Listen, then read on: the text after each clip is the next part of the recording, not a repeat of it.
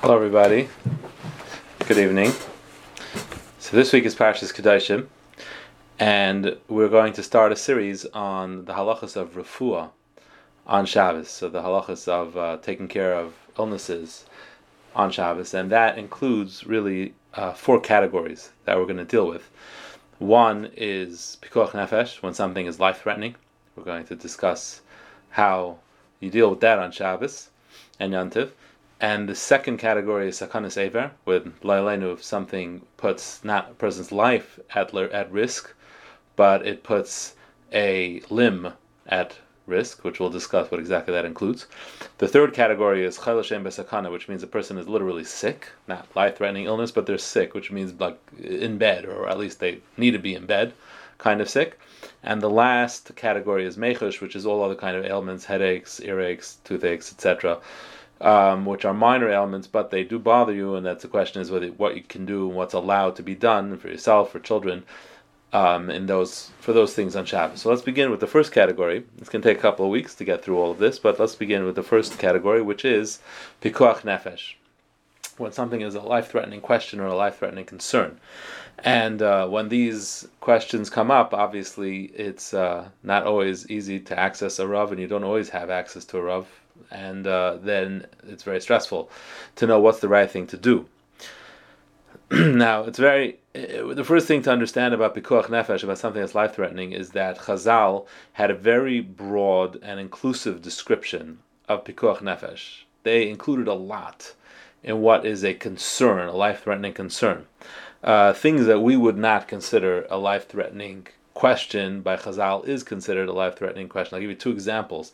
One example is that Chazal treat any cut, and I mean any cut, that was done by metal as a life-threatening question, and Chazal treat certain level of toothache as a life-threatening illness.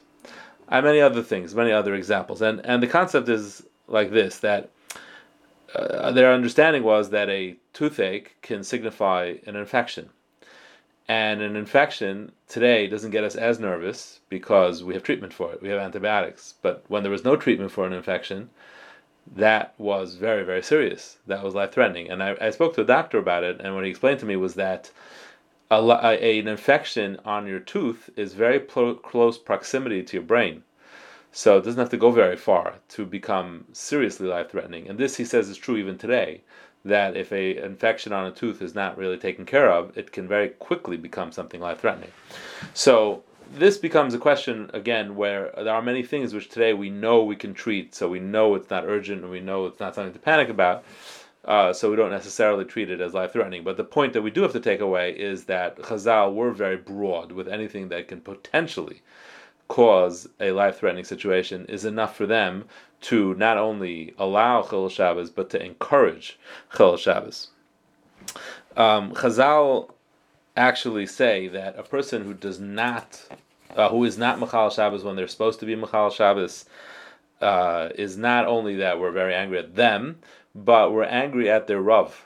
that's what the that's what the Hazalach and Shulchan Aruch. It's held against their Rav for not truly um, educating people that it's not necessary to ask, and it's not the time to ask when there is any kind of question of life and death at, uh, uh, uh at, hand or at stake. So, for for us, the way we look at it is that if whenever we're faced with a scary situation, which means something happened, a person hurt themselves, or people are they're having a, a child or an adult are having symptoms which really make them scared, whatever they may be. It could be from fainting, it could be from collision with uh, something. It can be from a cut. It can be from any any number of things. But it, it causes a situation where a person is afraid, and that uh, doesn't understand what those symptoms signify. So that is a situation where a person with during the week, without a question, would either go to the emergency room immediately or try to get in touch with a doctor who would probably tell them to go to the emergency room. And that's what you do on Shabbos as well. The question often people have is on Shabbos, should you call a doctor?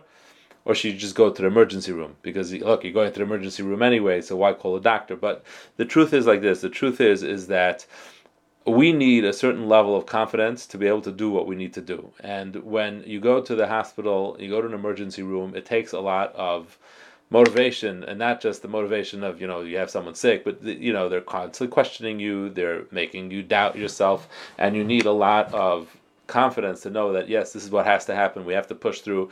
And only often by speaking to a doctor will a doctor tell you yes this is what you have to do and give you the confidence to do what you need to do. So uh, calling a doctor in my mind is as important as going to the emergency room. They're both both of them need to happen. If you can get through to a doctor it's imperative that you do.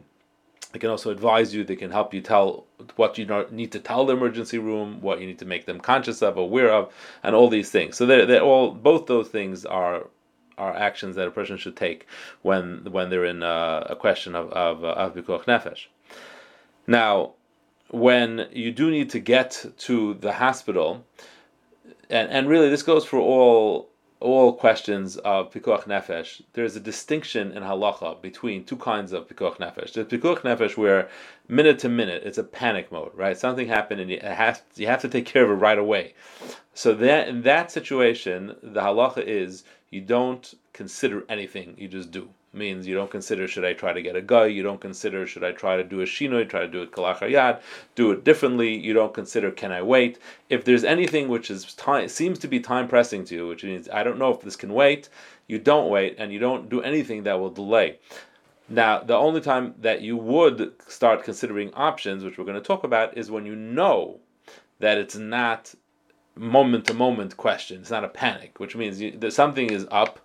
A child has symptoms, and you know that you can't wait until after Shabbos to take care of it. That's too long, but it can wait an hour, it can wait two hours, it can wait three hours, and that's fine. A lot of times you can know that, a lot of times a doctor will tell you that, right? You might know from your own experience that that's the case, or a doctor will have told you that this has to get to, you have to get to a hospital, just, you know, you don't have to get in a minute, but you have to get there. When that's the situation, that's where we are allowed, and I use that language, that's when we are permitted to look for other ways to diminish Chol Shabbos. But otherwise, we're actually not permitted.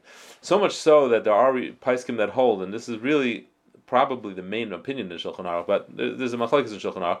There is an opinion in Shulchan Aruch that holds you should never ask a guy, and you should never do a shinoi. You should never try to find other ways out because we're worried that you'll there come a time when you don't have time for that. You don't have time for getting a guy, and you delay because you'll think, "Oh, that's what I did last time." That's what Chazal were worried about. So that's how important it is. But again, if halacha the way we hold is that if the situation is such that you do you know you have time so then you try to find these options of getting a guy to do something try to do things with a shinoi and so on and so forth. Now driving your own car to the hospital it's permitted but it has a problem. The problem is that you can go to the hospital but what do you do when you get there? You can't do anything right? You can get to the hospital and you have to get out of your car. You can't turn it off you can't even close the door right? Because that that turns off lights. So it's it's it's really um, uh, awkward is not only the right or not the right word. Besides that, it is that too. You're leaving your car just running doors open in the middle of a hospital parking lot. But it's also uh, it's a very difficult thing to do. It's very hard to do that to just leave your car there. Um, and I know people that have had to do that, and some people are successful at doing that, and some people are not. It's it's a very very difficult thing to do. Um, primarily, if you have no other choice and you do have to take your own car, which sometimes that's the case, the Uber won't come. Uh, it's too you don't have time for that. Like I said before, it doesn't change. You do have to leave your car there, and ideally, uh, hopefully, there's more than one uh, person going along. So one person you know goes, and the other person can just get a security guard or someone to drive it. And you might have to argue with him a little bit uh, some other time. I'll say this is a funny story with this friend of mine had, but the the that that's that's really the halacha what you have to do. You don't really have another choice because once you get there, there's no heter to do anything else with your car. Um, that's why, ideally, in all situations, if you do have the ability to get an Uber, that's the best thing to do. Now, I had other situations once where there's there's complications in taking an Uber. For example, if you have a baby, you need to take a car seat and you also need a stroller. So what are you gonna do when you get to the hospital, right? You'll put the baby in the stroller. What are you gonna do with the car seat? You're gonna lug it around with you. You know, you you have you're gonna have to run from place to place and, and, and upstairs and downstairs and elevators. You're gonna be carrying a heavy car seat and your baby. You know, it's it's not practical um, and uh, you can't go without a car seat. So it it's a hard it's it's a hard call. It's hard to know what how to how to deal with the situations, and there's no clear answer. Essentially, in order not to be machal Shabbos, yeah, you have to lose your car seat, you know, um, but it's hard. It's not necessarily an easy an, an, an easy thing to do. So again, the point is uh, it boils down to how intense the situation is. If it's an intense situation, you just do. You go, you do. You don't care about these things, and you just get it done.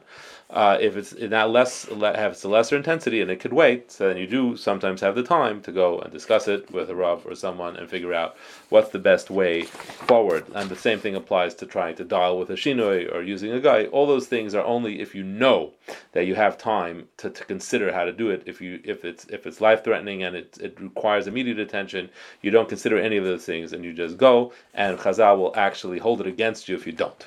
so that's the right thing to do, and it's it's the correct way to approach it. And it's not something that you can look back and say, "Oh, I wish I would have done it that way." On the contrary, that is the right way to approach it. So that's that's just the overall lesson that that Chazal want the Rabbanim to teach everybody. Otherwise, it's also getting held against them. That's very important to realize about Pikuach Nefesh that we don't take chances and we don't we don't delay when uh, it's a situation of Pikuach Nefesh. But Mirz Hashem next week we'll get to another part of the discussion of Pikuach Nefesh, which is when thing it's not a question of being in a hospital or not being in a hospital, but it's a question of someone who has a life threatening illness. Uh, what kind of treatment and what kind of procedures are you allowed to do in order to help that person, in order to make them more comfortable, which is applies to a person who just had a baby or is about to have a baby, and we'll discuss more about how Chazal approached that particular question. This week we were discussing of uh, when a emergency happens, how you deal with that.